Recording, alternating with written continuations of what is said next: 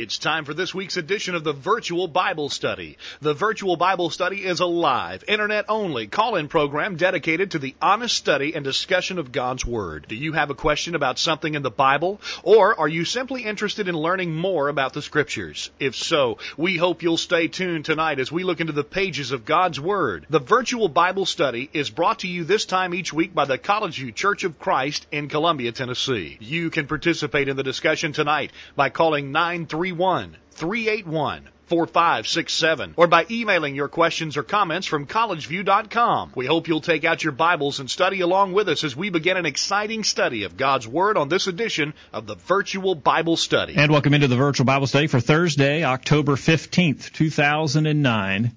The year's going by fast. My name is Jacob Gwynn. My father, Greg Gwynn, is here. Hello, Jacob, Dad. Jacob, good evening. Great to be with you tonight. Looking forward to our discussion. And we have an important discussion. We have someone between the two of us tonight. Jim Walsh is here from Mount Pleasant, Tennessee. Hello, Jim. Welcome. Hello. Good evening. Glad you're here. And Jim is here because he is our resident expert. That's right. We we called we, we called up the the reserves to to give us backup tonight. Uh, no, seriously. Uh, we tonight in our study we want to follow up on our discussion from last week. Last week we had David from St. Peter's, Missouri, uh, who is a Catholic, and we talked about some of the differences between what the Catholics teach and practice and what we believe the Bible teaches. Uh, there were several things mentioned. We didn't get to pursue all of those, and there was still quite a bit of interest at the end of the program, and so we thought it'd be advisable to have a follow-up program tonight. And so we asked Jim Walsh to join us. Jim, you are a former Catholic. You, you actually your your uh, route is just the opposite from David that we interviewed last week. David had been a member of the Church of Christ, left that and became a Catholic. You used to be a Catholic and now you are a member of the Church of Christ. And so you know a lot of the a lot of the background of Catholic doctrine and so we're going to call upon you to to talk about some of that tonight. Do my best. All right. All right. We'd like to hear from you on the program tonight. You can call 877 381 4567. That is toll free. We'll pay the bill tonight. Or you can send us an email to questions at collegeview.com. We'd also encourage you to go into the chat room if you're watching us from ustream.tv. The instructions are at the bottom of your screen. And you can join in with other listeners on the program tonight. We do look forward to hearing from you on the program. If you listened to the program last week, maybe you had some thoughts about some things that you heard and you'd like to comment, or maybe some ideas come to mind as we discuss uh, what we're going to discuss tonight, and you'd like to join in. We'd love to hear from you on the program tonight. Dad, you sent out some questions for us to consider. Right, earlier today. Uh, earlier today to our update list. We always remind you you can get on that update list if you're not by just sending us an email, questions at collegeview.com, put on the subject line, add me to your list, and we'll do it. These are the five things that, I, as I reviewed the program from last week, Jacob, these were the things that I thought were topics that sort of left hanging, didn't get fully discussed, and we even had some follow-up emails after the program concerning these things. And so uh, here are the five that I picked out. We can talk about some other things too if our listeners are interested. But um, number one, since Catholics argue that we need an infallible guide to properly understand the Scriptures, of course they argue that the leadership of the Catholic Church is that infallible guide.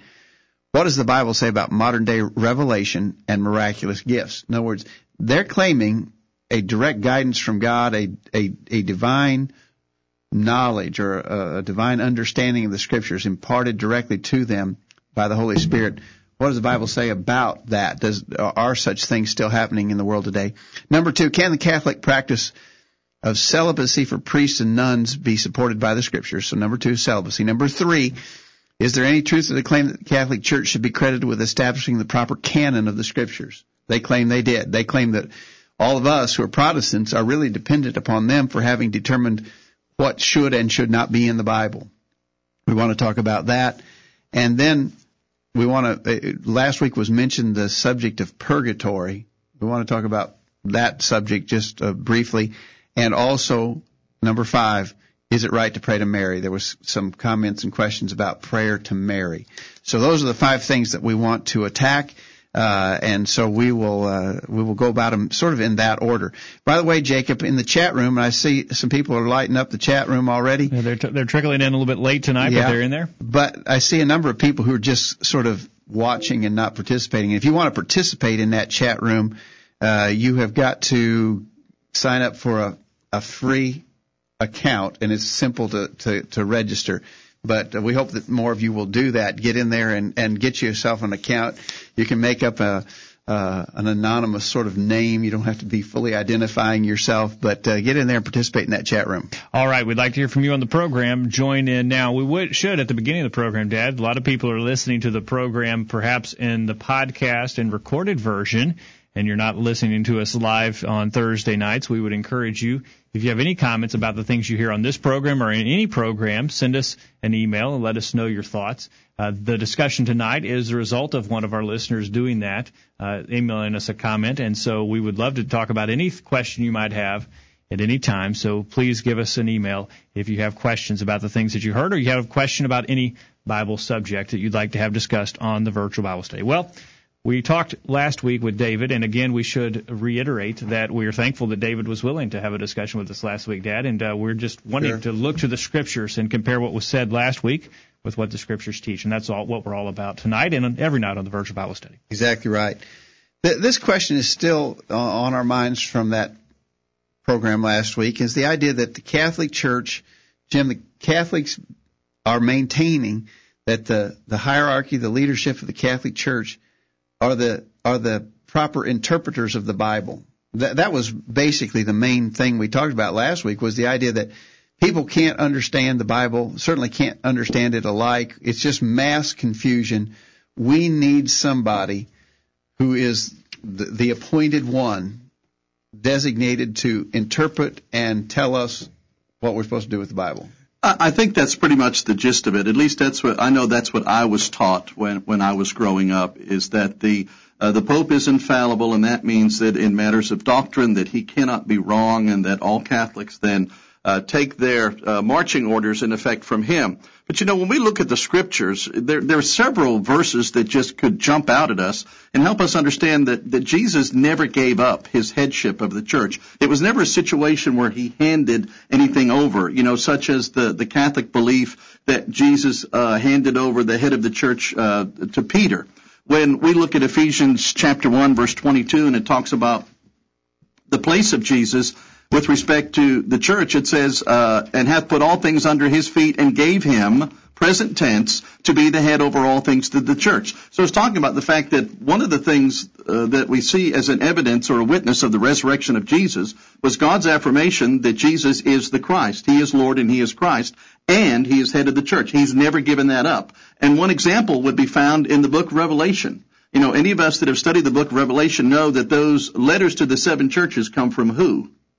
They come from Jesus. Yeah. Jesus sent those letters, uh, used John, sent those letters to uh, the seven churches. So Jesus has never, even in the lifetime of the apostles, uh, after his resurrection, never gave up headship of the church. Well, you know that passage in Matthew 16 when Jesus said to Peter, uh, or verse 19, Matthew 16, 19, I will give unto thee the keys of the kingdom of heaven. Whatsoever thou shalt bind on earth shall be bound in heaven. Whatsoever thou shalt loose on earth shall be loosed in heaven. If I gave you the keys to my house, it doesn't mean I gave you the house right. to your possession. It right. means I gave you a way in. Right. And that's that's what he's saying to Peter. I'm going to I'm going to to give to you the the way into the kingdom. And and you're going to you're going to teach, and the things you teach will be bound on earth as they are in heaven. In other words, the, the, he's not he's not going to arbitrarily set rules. He's going to set the rules of heaven as to how to get into the kingdom. But it doesn't say that he's the head of the kingdom or any, anything like right, that. Right, but what the, what Catholic doctrine does is it takes verse 19 and it says what Jesus was telling Peter was, Peter, you have this authority. Whatever you decide, we in heaven will agree to. So they look at verse 19, it says, Whatsoever thou shalt bind on earth shall be bound in heaven. They say that means Peter bound it and we are obligated in heaven to agree to it. Whereas what we find is that Peter was being told, as Jesus promises in John 14, 15, 16, the apostles would be guided by the Holy Spirit.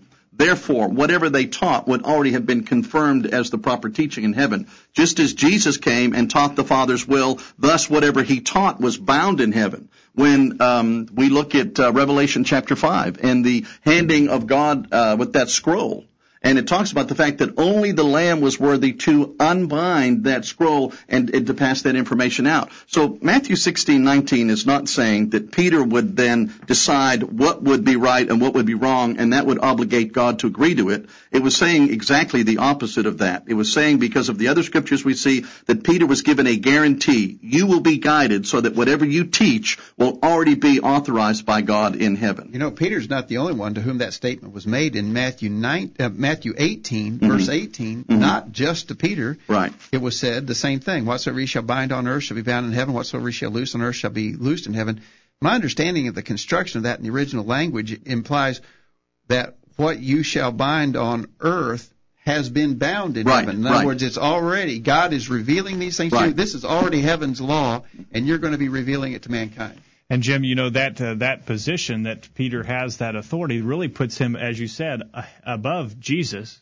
Jesus would be subservient to what Peter Peter's and, and, and, you know, again, if we just a, a, cursory reading of the gospel to go through it, we have that situation where uh, James and John are arguing with Jesus about who's going to be greatest, and Jesus chastises them for having that uh, concept of thinking one would be above another. So then, if Jesus chastises the apostles in effect by saying, "You seek to be like the Gentiles by having positions of authority one above another," and then turn around and say, so I'm going to make Peter ahead of everybody. You know, when Peter's given the keys of the kingdom, as you allude to, it's the concept of opening up the kingdom. Peter had the, the responsibility, the privilege of opening up the kingdom, which he does on the day of Pentecost by being the speaker to reveal that Jesus is the Christ, about the church and the plan of salvation. Thus, he opens it up. And so, uh, but it is interesting to think that the symbol of the Pope is a set of keys, you know. Yeah.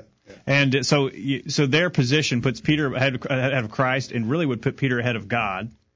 And, well, and, and, it, really, in many respects, what it says is that Peter was at that point given the blessing of being infallible, that he would, he would, whatever he would teach would be bound in heaven, that whatever he said would be agreed upon in heaven. And it's really the opposite. I mean, God has never given up his sovereignty, and Christ has never given up his sovereignty. All right. Uh, excellent point. 877-381-4567. Questions at collegeview.com. Uh, you know, it, it is interesting that uh, they put Peter on such a high plane. They put the Pope at what they call apostolic succession on the same plane, such to such an extent, uh, Jim, that uh, they call him Holy Father.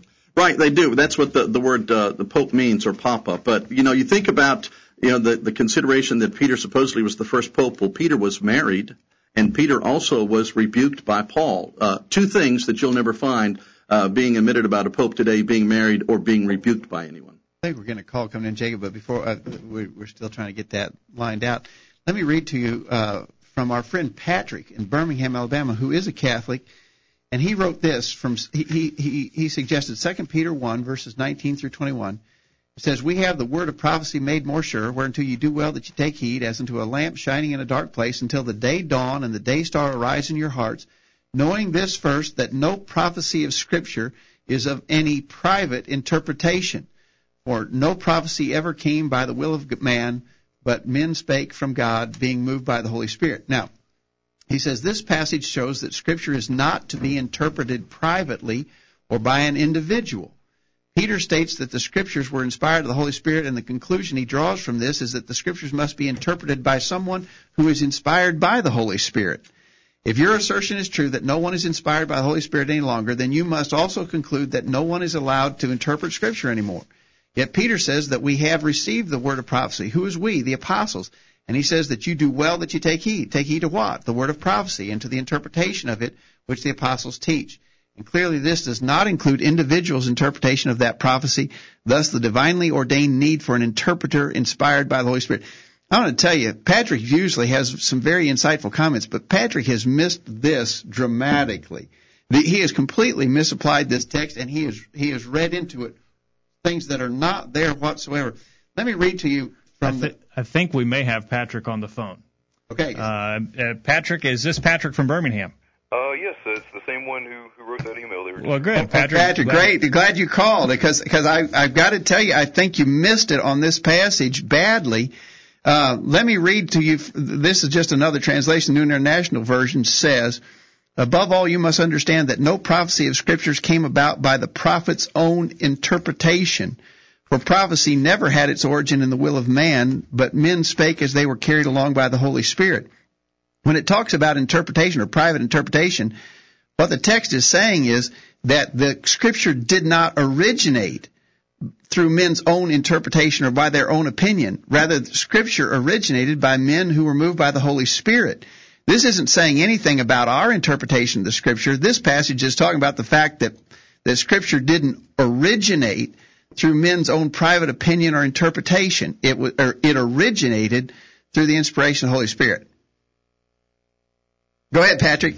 Okay. Well, I mean, uh, I believe you're you're right, uh, at, at least in part that uh, the this, uh, the passage does um, say that um, you know it uh, the scriptures were were written by those inspired by the Holy Spirit, but um, you know I've uh, I've really never um, considered uh, well, my, that particular interpretation. Well, my point to you, Patrick, is that this passage is not talking at all about anybody interpreting the scripture after it was written. This is talking about how the scripture originated. In fact, I have here the, the New American Bible, which is the, the Catholic translation. It says the same thing. It says, first you must understand this, that there is no prophecy contained in scripture which is a, a which is a personal interpretation. Prophecy has never been put forward by man's willing it. It is rather that men impelled by the Holy Spirit have spoken under God's influence. And so even the Catholic translation of the New Testament uh, in, in, this passage is not saying we can't interpret the Bible. It's saying the Bible didn't come through men's own initiative or their own opinion or interpretive uh, efforts. It came by the inspiration of the Holy Spirit. So uh, I just think, Patrick, uh, uh, in your email, we got to take that one off the table. That doesn't prove the point that we need a uh, a divine or inspired interpreter of the scriptures. Do you agree? Well, no, but, but um, you know, I, I think there's more to it than that. Um, and one um, one reason I say that is, um, I, I think God through uh, the history of the Jews, kind of uh, set a precedent. Um, because he uh, essentially sent Moses um, as his prophet and gave the Torah to the Jews. Um, even when Moses died, um, his authority passed on first to Joshua and then, uh, you know, in, in various forms, uh, but essentially through the Sanhedrin, the 71 elders, and that that authority was passed down from Moses up to the first century in Jesus' time. And well, but but even in that, even in that, uh, Patrick, after Moses delivered the law, they they were not others who came along and added to it or altered it. They they they were no as you said, Joshua was the leadership of the children of Israel was passed on to Joshua. Later, judges came along and led the, the children of Israel. Later, kings came along. But we're talking about God's revealed truth. Uh, that, that's our pointed issue. There, been, God has had various authorized individuals to uh, throughout the ages, but we're talking about God's revealed truth, and and the and the challenge to a Catholic, to yourself or any other, is to prove that God today authorizes people to reveal or even divinely interpret the message from heaven. And that's just not in the scripture.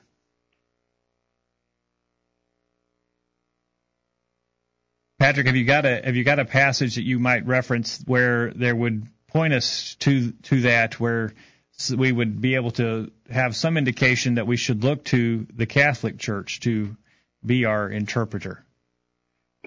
Um, I, I would first, before I would try to argue that it was the Catholic Church in the first place, would be uh, to just try to demonstrate that um, God even intended for there to be uh, an authority, because I, I think that's um, kind of comes before, and and I think that's also kind of where we we disagree is that um, uh, you you believe that there there isn't a central authority that you know is is the Bible, and there isn't a uh, an interpreter. Okay, and, Patrick, that, that that would be a good foundational. Why don't we take a break and you okay. and get your thoughts together? If you if you if you got time to stay over during the break. Oh, sure. Let's do that, and then when we come back, we'll just go straight into that, and you can uh, give us your understanding on that. All right, stay tuned. We'll continue the discussion right after this. Enjoying the virtual Bible study? Email a friend during this break and tell them to join in on the discussion. There's more exciting Bible study after this commercial. Hi, I'm Lane Crawford, a member of the College View Church of Christ. If you've never visited with the College View Church of Christ, you may be wondering what our worship services are like. One thing we have at every worship service is music. We believe God has commanded that music be a part of our worship. But something you may notice about our worship is that the music we have in our worship is different than the music used by many in the religious world today. The music we worship God with is strictly vocal. We don't believe God has commanded us to worship Him with instrumental music. Therefore, since we want God to approve of the worship we offer Him, we only worship in the way that He has specified. In Colossians 3:16, God instructs, let the word of Christ dwell in you richly in all wisdom, teaching and admonishing one another in psalms and hymns and spiritual songs, singing with grace in your hearts to the Lord. Instructions like this, in which only vocal music is commanded, are the only instructions we can find in the New Testament. Since God didn't tell us that He wanted us to worship Him with instrumental music, how can we be sure that He wants that kind of worship? We do know that if we worship God like He prescribed, with vocal music, that He'll be happy with that kind of worship. We hope you'll make plans to visit with the College View Church of Christ to learn more about what our worship is like. We'd love to have you join us in worship of our Creator this Sunday at 9:30 a.m. My name is Alex Dvorak, reminding you to listen to the virtual Bible study every Thursday night at 8 o'clock Central Time. Use your internet connection for something good. Listen to the virtual Bible study every week. Now, back to the program. And welcome back to the program tonight as we talk about Catholicism, and we're reviewing our discussion last week with David, who was a Catholic, and we have a Catholic on the phone from Birmingham, Alabama. Patrick is on the phone and was kind enough to stay with us over the break. Patrick, before before the break, you wanted to let us know that you believe the Bible teaches that we do need to have uh, an interpreter, uh, a, a, a, divinely inspired interpreter uh, of the of the scriptures. Um, I, I do. Okay. Where, where, where are we going to go in the scriptures to establish that? Because we got an email from Aaron in Texas who says that uh, Ephesians chapter 3 verse 4 says that Paul seemed to expect the Ephesians could read what he wrote and understand it themselves. If they could do it then, why can't we do it now? Uh, we, we mentioned that verse last week. The Paul says, "When you read, you can understand my knowledge in the mystery of Christ." Why, if if first century Christians could read and understand, why can't we read and understand the truth of the Scriptures? Well, I'm, I'm reading the, uh, the, the passage now. I'm trying to read. Yeah, Ephesians chapter three, verse four says, uh, beginning with verse three, how that by revelation he made known unto me the mystery, as I wrote afore in a few words, whereby when you read you may understand my knowledge in the mystery of Christ. So the indication there is that uh, Paul was going to write what he had been inspired to write in such a manner that the Christians there in Ephesus could read that, understand the mystery that Paul had been revealed, and uh, that could make the application to their lives. Well, and, and I'm, I wouldn't say that uh, we can't gain any understanding from the Scripture, and um, I, I think that, that Paul is indeed saying that that we can learn from his writings. But um, you know, you you have to take all of Scripture together and um, you know, there are other passages in, in Scripture where, um, you know, uh, and I, I think it was even read last week, um, where where Peter writes that some of uh, Paul's writings are hard to understand. Hard, um, but not impossible. He didn't say they're impossible to understand. He said there in in Second Peter chapter three, verse fifteen, there are some things hard to be understood. He didn't say they're impossible to understand. We're, we're all willing to grant that there are portions of Scripture that are more difficult to understand than others. But it doesn't say it's impossible to understand. It doesn't say that I need a, a divine interpreter to be able to understand. It just says I'm going to have to apply myself more to understand. Patrick, before we let you go, let me let me turn turn the uh, mic over to Jim. You said something just before our break that that uh, sort of piqued his interest when you said that we don't believe in in a central authority.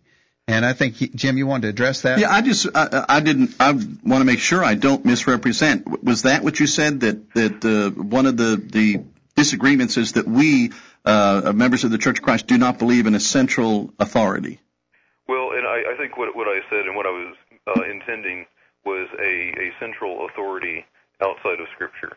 Because uh, I, if I'm correct, you're uh, that's that's where you believe your central authority is, or um, where I think we, in a sense, we would agree that, that God Himself is is ultimately the authority. Well, it, right. I think that's that's the basic point we're trying to make, and that is that uh, as we read earlier, thinking about Ephesians chapter one, verse uh, 21 and 22, where it talks about uh, the the one of the testimonies of the resurrection is proof that Jesus is the Christ, the only begotten Son of God, that He is divine, and that God has provided unto Him all power and all authority over the church, which power and authority He has never given up. And so we do believe in a central authority. We believe in the head who is Jesus Christ, and we believe that it is His word then that guides us, that word which has been revealed unto us. And true, but I, in, I think again where, where we disagree is, um, you know, whether uh, Jesus delegated His authority uh, to any human agent to to act on His behalf.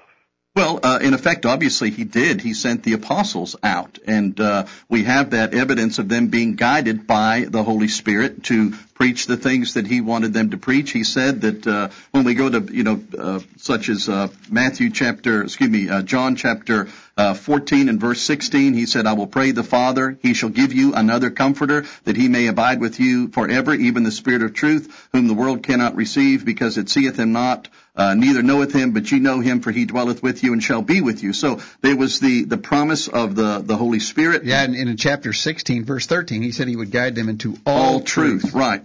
So, you know, 14, 15, and 16 of uh, John's gospel deal with that concept of them being divinely guided to reveal God's truth. So, again, we have a, a central uh, focal authority head in Christ, and then we have uh, God delegating His word through the Holy Spirit unto the apostles, and they took that word out and they taught that word. And then we have passages like again in Ephesians chapter 3, where as that word was revealed, it was revealed in such a way that we could understand it and apply it. Hey, I'm, I'm sorry, Patrick. No. I, feel like we sort of uh, jumped a gun here a little bit because we held you over the break so that you could make make your argument, and uh, we didn't give you much time to do that. So uh, let let's let you have the floor for just a few minutes here, and uh, so you can make your argument why you believe the scriptures teach that we need to have a, a divinely inspired interpreter of the scriptures. Well, and, and I appreciate the courtesy. Um, and just just a, a few words on what we were just speaking about is um, so I, I would say that uh, there there is a point that there we agree that uh, God did delegate uh, uh, some authority to a human agent, um, but uh, so I suppose where we would actually diverge would be where, whether that uh, that uh, human agency of uh, authority um, was only for the first century or whether it continued to the present day. Um, but uh, what what I was uh, the the line of argument that I was making earlier um, and I obviously don't want to get get in uh, too deep because time does not allow. But um, as I was saying, uh, the authority that, that God gave to Moses was passed on uh, up to the to the first century, and that that existed for um, a couple of thousand years from, from Moses to, to the time of Christ. Um, and Jesus never. One thing that he never did is, even though he uh, criticized the behavior of the Jewish leaders, uh, mostly for their hypocrisy and the fact that they uh, created uh, rules and laws difficult for the Jews to follow. Um, he never um, said that they didn't have the authority to do so. Uh, and there's a passage, uh, I don't have the, the scripture in front of me, but he tells his uh, followers to uh, not do as they do, but to do as they teach because they sit in, in Moses' seat. Uh, Matthew 23, verse 2. Right. So, so he's he's confirming their authority, not denying it. Um, and so I would say, look, they, uh, Jesus confirms that the authority that, that Moses had was passed on to the to his present day um, in a uh, in a human agency.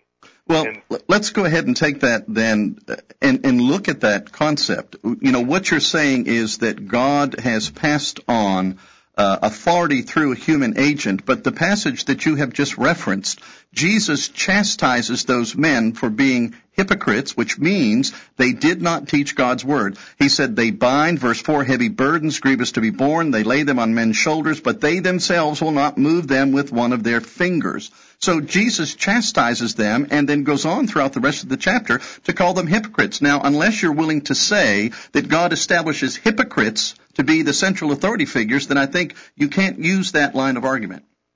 Well, I, and I disagree, and I, I say that because um, even if the the human agent, and in this case the Sanhedrin, um, was, was even sinful, um, that doesn't mean that God isn't working through them.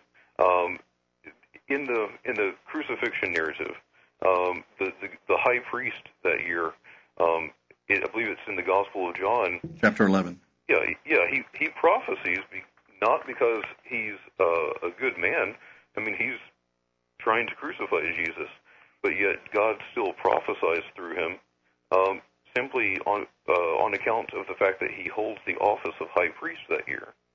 Yes, So- but you then put yourself in a position of saying that God uses fallible men who do evil things to be the leaders of his people when the New Testament scriptures establish the fact that he uses an infallible, sinless one, Jesus Christ, to continue to be the head of his people. Well, Patrick, we're up against a, a, a hard break here. We need to take a break, and we appreciate you for calling in. I, obviously, this continues to be um, the major obstacle between us. We, and, and and with all due respect, I don't think you've done your job of being able to prove from the scriptures that for us, let's at least say for now, for us in, uh, in the new covenant era, you haven't proven that there are continuing revelations, continuingly divinely inspired interpreters of the scripture, or that the scriptures teach that such was needed or would be made available. And I think that's, I I would just urge you to, to, to carefully consider that point. Uh, I, I've, I sincerely believe that you've put your trust in men who've assumed a role that God never intended for them to have and who do not have the power that they claim to possess. And that being the case, I, I, I fear that you've put yourself in a place of spiritual jeopardy for trusting them in that role. But we appreciate you calling in, Patrick. Well, and I, I appreciate uh, you're, you're giving me some time to speak. Uh, I know we disagree, but uh, um, every time I've I've contributed to the show, you've always been very respectful. Well, we, we appreciate your participation, and I hope you'll keep doing so. All right, thank you. Thanks, Patrick. All right, we'll take a short break and continue the discussion right after this week's bullet point. Are you listening? There's going to be a test on this stuff. Stay tuned. The virtual Bible study will be right back after this. This is Greg Gwynn with this week's bullet point. We have a very simple question to ask. Is your heart right with God? As you think about your answer to this most important of all questions, we'd like you to consider these observations. First, you might as well be honest about this because in 1 John chapter 3 verse 20 it says, if our heart condemn us, God is greater than our heart and knoweth all things. So then if you've never obeyed the gospel or if you are unfaithful in your service as a Christian, you ought to own up to the reality of your dangerous spiritual condition. After all, you can't hide these things from God. Secondly, judgment is as certain as life itself. In Hebrews chapter 9 verse 27 it says it is appointed unto men once to die, but after this the judgment. Romans 14 verse 12 says, so then every one of us shall give account of himself to God. Third, in light of these facts, perhaps you should begin right now thinking about a good excuse that you can use on the day of judgment. A few favorites will surely be, I was too busy. I didn't feel well. I had family obligations. My work demanded so much of my time. The people at church were unfriendly. I didn't like the preacher or the elders or the teachers. Feel free to pick any one of these, or perhaps you can come up with one of your own that seems more appropriate for your own particular situation. But we must warn you, however, that the excuse you choose, no matter how good it seems, will not be good enough. The truth of the matter is stated in 2 Corinthians 5 verse 10, we must all appear before the judgment seat of Christ, that everyone may receive the things done in his body, according to that he hath done, whether it be good or bad. So our best advice then is to get right with God. It is ultimately important and excuses just won't get the job done. Not now and certainly not in the judgment. That's this week's bullet point. Think about it. Hi, my name is Bob Tidwell, and I want to remind you that the virtual Bible study provides a great opportunity to use your computer for something good. So turn off the TV and gather your family around the computer each Thursday night for the virtual Bible study. Share your comment with the world. Call in now and be a part of the virtual Bible study. Now, back to the program. And welcome back to the virtual Bible study tonight. If you're listening to us or watching us from Ustream.tv, the chat room is getting crowded tonight. You may be able to join in with listeners there if you'll go out and uh, join in the chat room. And if you'd like to talk with us on the phone, it's 877-381-4567 or email questions at collegeview.com. We're talking about Catholicism tonight on the program, and we've got Dad, you posed five questions for Yeah. us, and we haven't gotten through the first No, one. real quick, let, real quickly, let me catch a, a, a chain of messages from Aaron in Texas, who says, "I've heard the Catholic argument on private interpretation. Again, that's from 2 Peter 1 verses 19 through 21. They do not know that the word interpretation refers to its origin. Furthermore, their failure to understand this fact proves that they're not a reliable interpreter. An inspired interpreter would know that already." He says. Uh, he says it's important that Paul's writings if it's important that Paul's writings are hard to understand, then the Catholic Church today has the same problem. Catholics still debate the meaning of Vatican II, for example, and what it says about the status of non-Catholics and whether they can be saved without accepting the authority of the Pope. And a number of Catholics simply reject Vatican II for various reasons, including the fact that it seems to differ from previous Catholic instruction on that subject. If the inspired infallible interpreter cannot speak plainly enough for Catholics to understand, how is that better than having no interpreter? And he says, uh, and then in regards to these most recent comments about the teaching of the Pharisees, he says the teaching of the Pharisees was said specifically to be bad, Matthew 16:12, for example, and that it made void the word of God, Mark 7 verse 13. It's terribly awkward to say that their traditions had the same authority as Moses's. I'm surprised someone would even put forth that argument. And so he did condemn the teaching of the Pharisees, Matthew 16:12, and that it made the t- the word of God void, Mark 7:13. That- I think those are good points from Aaron. Thank you, Aaron. We need to also address another passage. Uh, are, are you done with the Yeah, emails? yeah. Another passage that Patrick referenced in his email, and I would like to have talked to him about this on the on the phone. I just now see it in his email. He references 1 Corinthians 13, 8 through 13. He says, Love never faileth, but whether there be prophecies, they shall be done away. Whether there be tongues, they shall cease. Whether there be knowledge, it shall be done away. For we know in part and prophesy in part. But when that which is perfect is come, that which is in part shall be done away. When I was a child, I spake as a child, I felt as a child, I thought as a child. Now that I am become a man, I have put away childish things. For we, for now we see in a mirror darkly, but then face to face. Now I know in part, but then shall I know, even as I also I was fully known. But now abideth faith, hope, love. These three, the greatest of these is love. Here's Patrick's explanation of that. He says, now the passage from 1 Corinthians is often cited by members of the Church of Christ as a reason for belief that miracles and inspiration, uh, uh, as a reason for belief that miracles and inspiration, I believe, has has ceased. He says, but to say that miracle that miracle uh, that this teaches miracles, etc., have ceased is not totally plausible. He says that these things will cease when that which is perfect has come. You say this means the Scripture or the completed New Testament. Where does it say this? What it does say is when we see face to face. He is talking about when we see Jesus face to face. This can only mean one of two things either when the individual goes to heaven and sees Jesus, or when the end of the world comes and we all see Jesus. Uh, now, before that time, at, not now, uh, before that time, as you teach. He says that we're going to have this divinely inspired interpretation, and it's Well, going to it's in- last until Jesus comes again. It's interesting that Patrick's argument is identical to that made by Pentecostals when they argue that this passage does not teach the end of miracles. Paul said that he, he mentions three specific miraculous manifestations of the Holy Spirit. I believe he intends that to be representative of them all. He talks about tongue speaking, prophecies, and divinely inspired knowledge. He, and, but notice, he says, we know in part, we prophesy in part, but when that which is perfect is come, then that which is part shall be done away.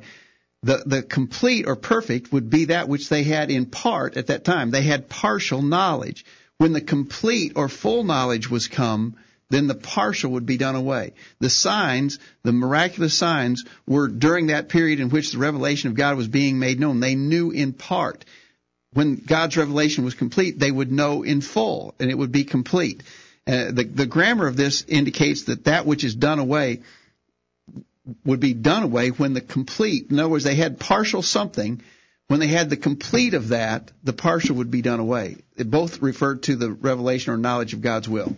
But if his argument then is that we are still in a period of time where we have revelation and we have uh, inspiration because we have not come to that part which is complete, then you have to go to the other side of the argument and say that whatever we have is only partial. We will never have, according to his argument, we will never have the complete revelation of God until we see him face to face. That means never in our lifetime or anyone's lifetime. And the English there doesn't make sense. We would not say we would not refer to Jesus as that. We would refer to Jesus as He. Right. And the other thing is, when we get to the end of the passage in verse 13, talks about three things that are going to remain when the perfect comes.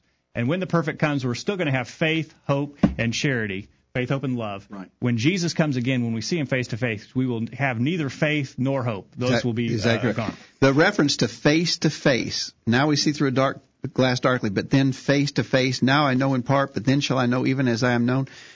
Paul was writing during the the time when the complete revelation had not been revealed. It was still in process. But when the complete revelation was finished, it's possible for me to know as I am known. If I want to know what God thinks of me, I can read in the scriptures, measure myself by the truth that's taught there. I can know myself as I am known by God. I can see clearly. I can see as though face to face. And that references James chapter 1, beginning verse 22. But be ye doers of the word, not hearers only, deceiving your own selves. For if any be a hearer of the word and not a doer, he is like unto a man beholding his natural face in a glass, seen face to face. He looks into the perfect law of liberty, uh, and he sees himself in a, in a glass, in a mirror.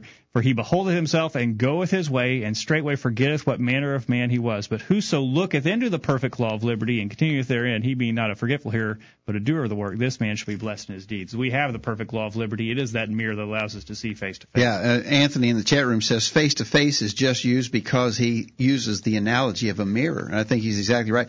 Anthony had sent in an email in which he says he thinks 1 Corinthians 13 settles the matter, uh, along with the fact that the method of passing on miraculous gifts no longer exists. If we still needed gifts, there's no way to pass them on. But as he says, 1 Corinthians 13 uh, proves that there are no modern day revelations or interpreters. There's no divinely inspired knowledge today. Uh, so thank you, Anthony, for your input on that. Uh, wait a minute, I got real quick another email from Aaron in Texas. He says, read the whole face to face verse. The phrase face to face is part of a metaphor. For a while, the church saw dimly as though seeing someone through a darkened glass. If face to face is literal, then what dim glass were they viewing through before? I think he's right. In other words, they they could not see clearly because they didn't have complete revelation. Once they had it, they would see clearly. Well, and it's a convenient doctrine because, in effect, what it says is that the Catholic Church, specifically the Pope, the Magisterium, the Holy See, whatever reference of term they give to him and to those who counsel him, are the only ones who are authorized to, quote unquote, interpret Scripture. That means that they are the only ones to get to say whether something is right or wrong. If you challenge them, then you are automatically wrong because their point of view is that we are the only ones that have the authority authority to say whether something is right or wrong. And so it's a convenient doctrine for them because it allows them to say everything and no one can challenge it because you are unauthorized and they are authorized. And yet the scriptures provide any number of examples of individuals who understand God's word even when they weren't the people of God. When Paul stood before Agrippa, he said, these things you've heard, I know you believe the prophets. When uh, Rahab heard about uh, the, the things that were going on in Egypt and they had sent the men, the spies into Jericho, she said, we heard these things. They made us fear. There was belief in the knowledge of what God provided by these individuals who weren't children of God, that they could hear God's word, understand God's word, and obey God's word. I think you're exactly right. It, it, if God didn't make himself clearly known, then we could put the fault for man's lost condition on him. Right. And that's not the case. All right, Jay, I think we got to quickly move to our next point. We were going to talk about celibacy. Yeah, we've got less than 20 minutes and four more things to go, so it's going to be rapid fire for Yeah, well, real quickly on celibacy. Again, I got an email from Patrick after last week's program. Uh, he, he references 1 Timothy 5 verse 9, Let none be enrolled as a widow under threescore years old, having been the wife of one man. But younger widows refuse, for when they have waxed wanton against Christ, they desire to marry, having condemnation because they have rejected their first pledge. Now here's Patrick's comment. He said, why would Paul say that younger widows would have condemn- condemnation when they desire to marry? Does not Paul say that widows have the right to remarry? They would have condemnation for desiring to marry if they had taken a vow of celibacy. These widows were taking vows of celibacy. Essentially what we have here is an account of an early convent and early nun. You know, he's reading into that something which obviously isn't there. For them to have been widows means they had to have been married. You know that that is stretching it so much. It's it's. Well, in 1 Timothy 5, what we've got there, uh, he, he mentions 1 Timothy 5, verse 9, let not a widow be taken into the number.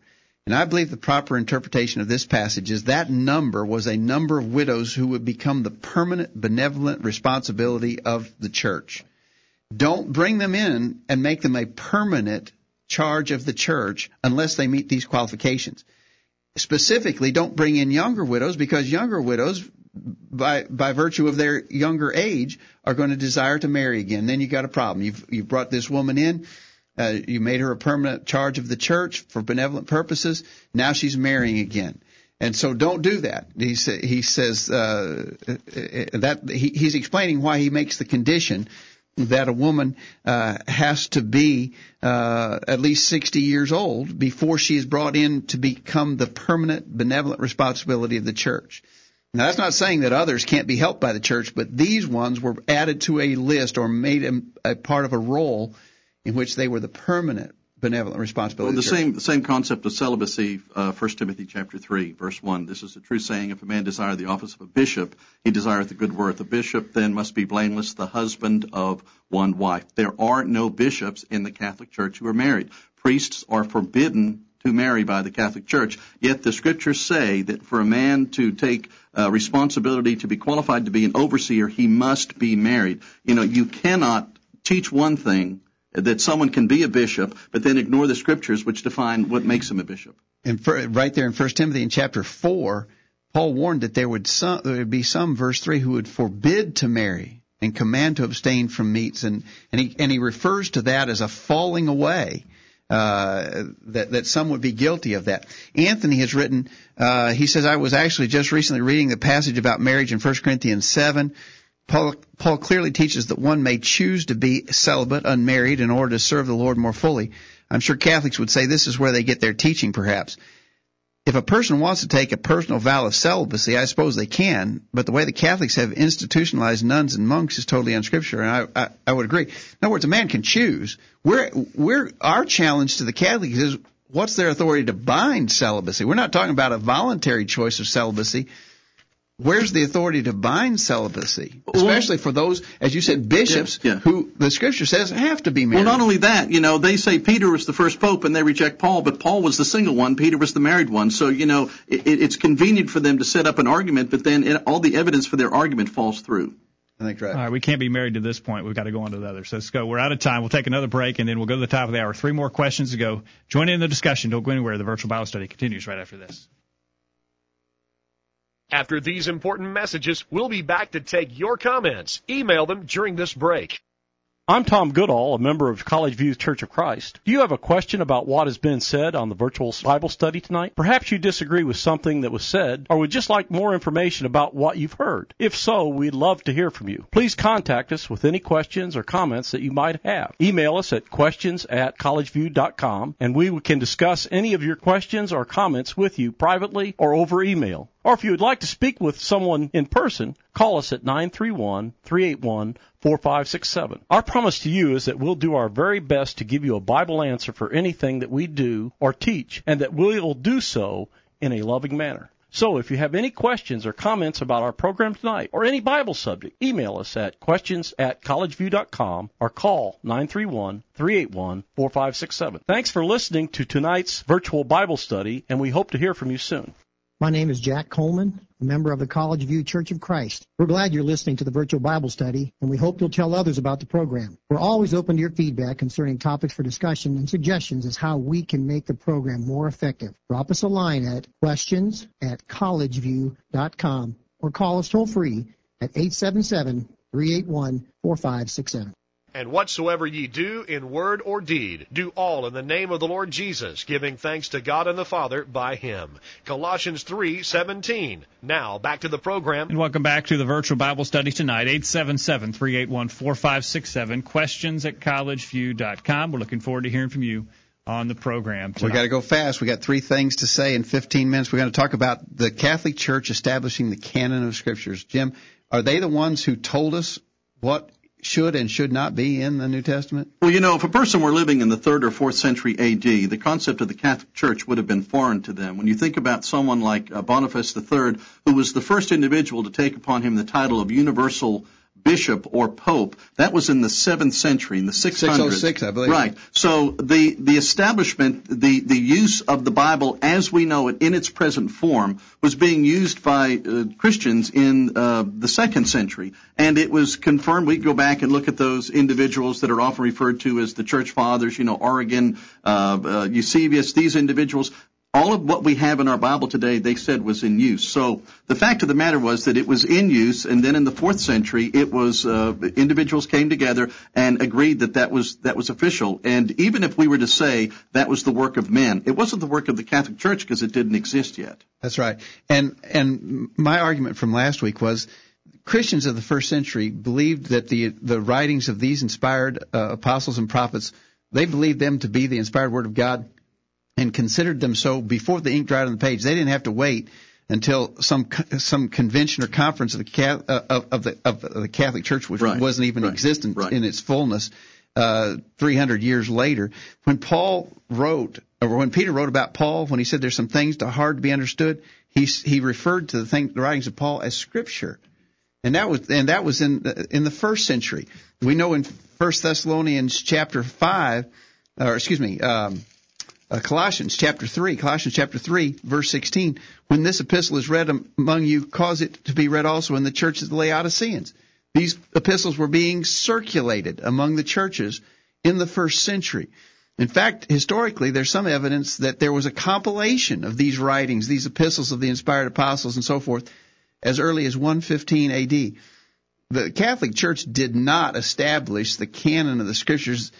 Basically, what they did when they came along with their conferences in the 300s was to confirm what Christians already had accepted long before that these were the inspired works of God. Let's assume they did. Let's assume that they did establish the canon of the scripture.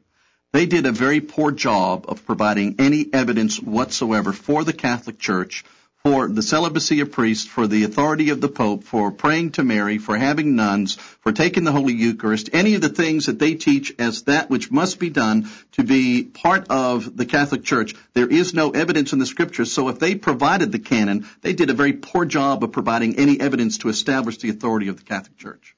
Uh, Anthony writes in, uh, Jacob, you got that? He does. He says absolutely not about did they, did they de- uh, determine the canon. He says if Catholics somehow determine the canon some 200 plus years after the fact, they would have to claim some sort of miraculous wisdom or knowledge. But we've refuted that question, uh, this in question number one. Furthermore, it's not as if they settled the matter. The rest of Christendom rejects the Apocrypha, yet the Catholics consider it canonical. Uh, Luther thought that James was illegitimate, etc. If they were divinely inspired to give the world the Bible, then God would not have allowed further disagreement about it. Right. Okay. Good point.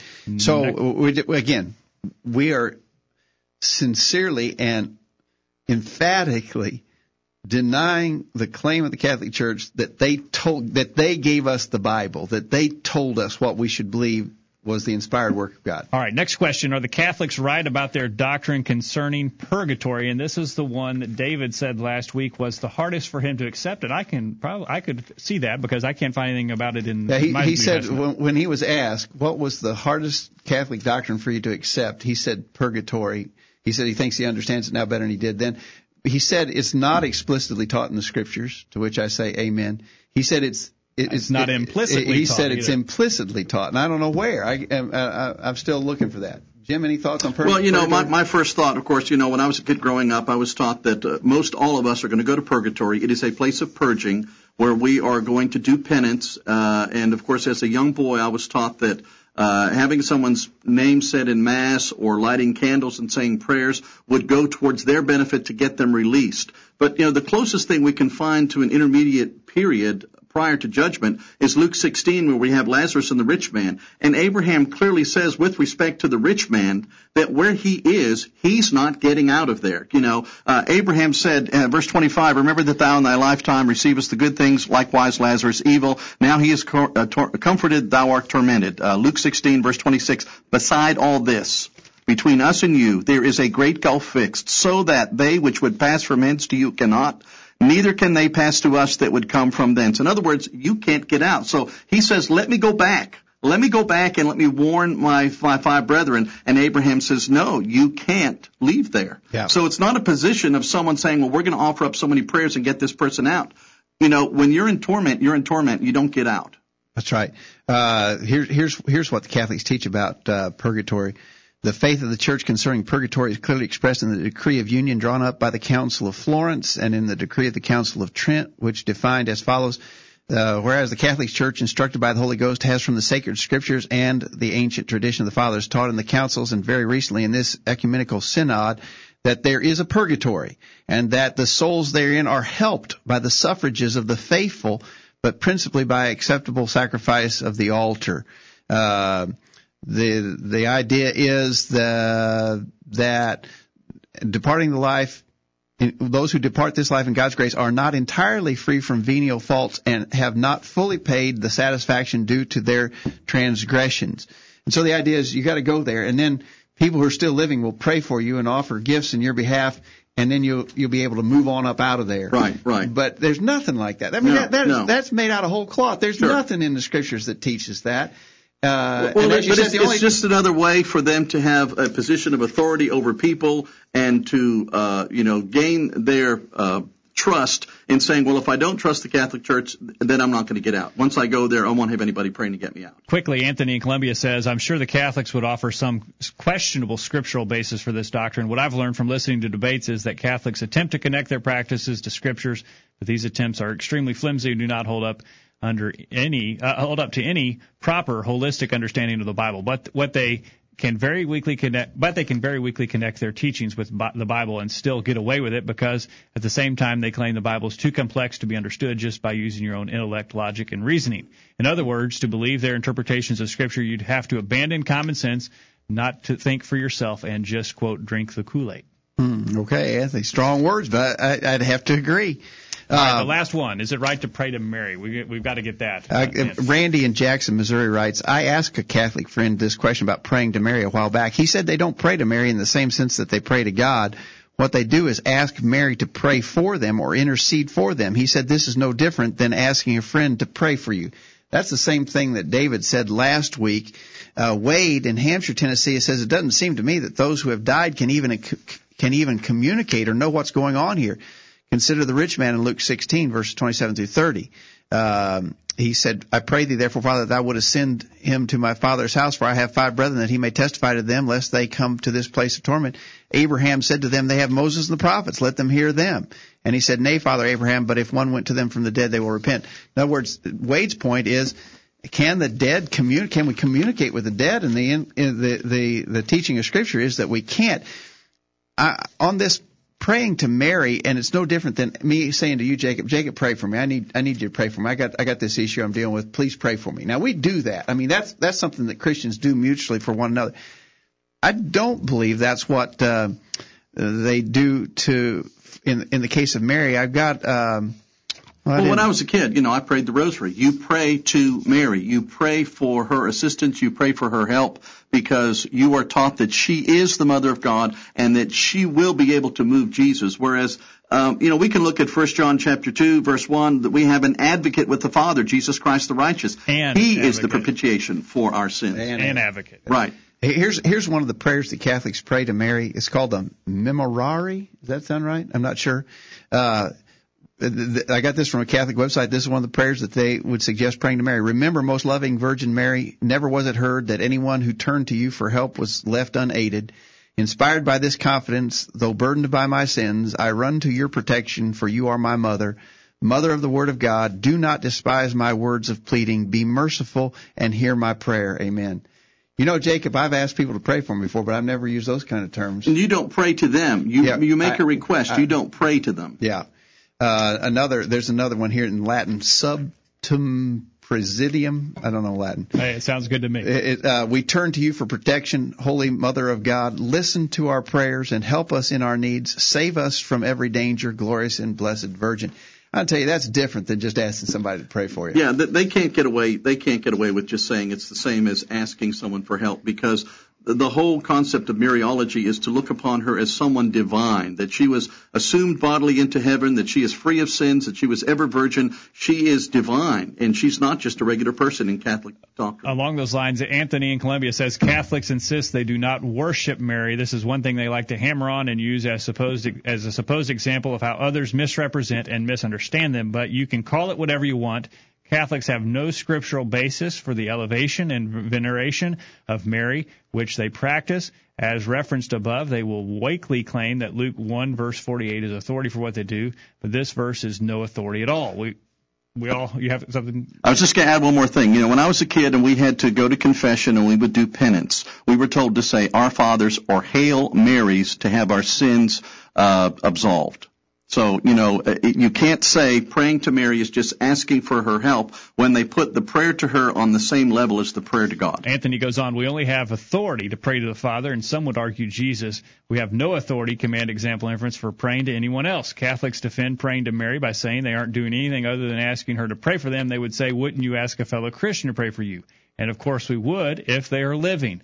We have no biblical basis for praying to dead souls that have gone on before. We can't, as Wade said in his email, there's no evidence that we can communicate uh, with the dead. Uh, Aaron in, in Texas, there are there are words for those who try to talk to the dead. Necromancer, for example. And such attempts to communicate are condemned clearly in the Bible. Such as uh, Saul with the uh, witch of Endor. Exactly right. All right. Well, we are out of time, but we did it. We got We, through we the got through, man. We had to rush, but we got through. Thank you, Jim, for being here tonight. Thank and you for comments. asking me. And Dad, thank you. Thanks, Jacob. Again, thanks to David and for Patrick for joining us this week and for uh, their input. And we appreciate uh, having the other side presented so that we can compare it with what the scriptures teach. We hope you benefited from our discussion tonight. If you have any questions about the things that we've said, we encourage you to get in touch with us so that we can have a further discussion with you. We hope you'll make plans to be back here next week for another edition of the virtual Bible study. And in the meantime, we encourage you to put God first in your life, study His inspired word, the Bible, and live by it every day. You'll never regret it.